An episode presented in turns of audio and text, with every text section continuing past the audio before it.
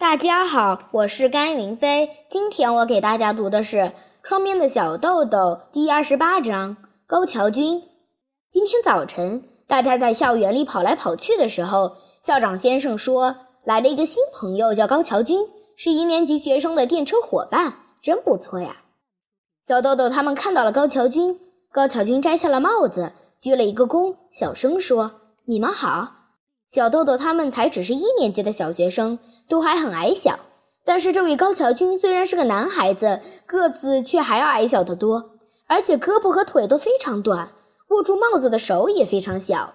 不过他的肩膀却很结实。高桥君有些不安地站在那里。小豆豆对美代、硕子他们说：“我们和他说说话吧。”说着，他们就靠近了高桥君。高桥君看到他们走过来，友好地笑了笑。小豆豆他们也都笑了。高桥君的眼珠咕噜咕噜地转着，那是想要说点什么的眼神。想要看看电车教室吗？小豆豆的口气真像一个学姐一样。高桥君把帽子戴到头上，嗯了一声。小豆豆想要他早一点看到电车教室，就飞快地跑上电车，在车门那里叫道：“快点上来呀！”高桥君急急忙忙地朝这边走过来，但是还隔着老远呢。高桥君跌跌撞撞地跑起来，说：“不好意思，救过来了。”小豆豆注意到了，高桥君虽然不像患过小儿麻痹症的泰米那样拖着腿走路，但不管他怎么努力，也跑不到电车这儿。小豆豆不再叫了，只是看着高桥君。高桥君拼命地朝小豆豆跑来，即便小豆豆现在不喊快点儿，也能看出他在努力地快跑。高桥君的腿非常短，而且像蟹足那样弯曲着。老师和大人们都知道，高桥君的个子永远就这么高，不会再长了。高桥君注意到小豆豆一直在看自己，于是两只手臂一前一后的摆动着，努力想跑快点儿。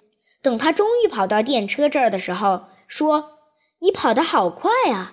然后又说：“我是从大阪来的。”大阪？小豆豆大声反问道。因为对小豆豆来说，大阪就像一座梦幻中的城市，是从来没有见过的地方。妈妈的弟弟，还在上大学的舅舅，每当来小豆豆家的时候，总是用手揪住小豆豆的两只耳朵，把小豆豆提起来，说：“让你看看大板，看到大板了吗？”这原本是大人逗小孩时经常玩的恶作剧，不过小豆豆却信以为真。虽然脸皮往上绷着，眼睛也吊起来了，耳朵还是有些疼，但他还是拼命的东张西望，努力的往远处看。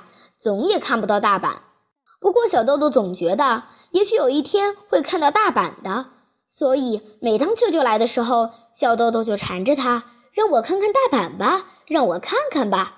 正因为如此，对小豆豆来说，大阪是从未见到过的梦想中的城市。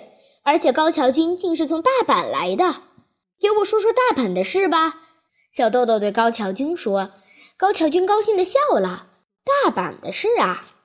高桥君的发音非常清楚，有点像大人的声音。正在这时，上课的铃声响了。真可惜，小豆豆说道。高桥君小小的身体几乎要被双肩包遮挡住了，但是他精神饱满地晃动着自己小小的身体，走到最前面的位子上坐了下来。小豆豆赶紧过去坐到他的旁边，这时候就觉出学校的自由座位的好处来，因为小豆豆有种不舍得离开高桥君的感觉。就这样，高桥君也成了小豆豆的好朋友。谢谢大家。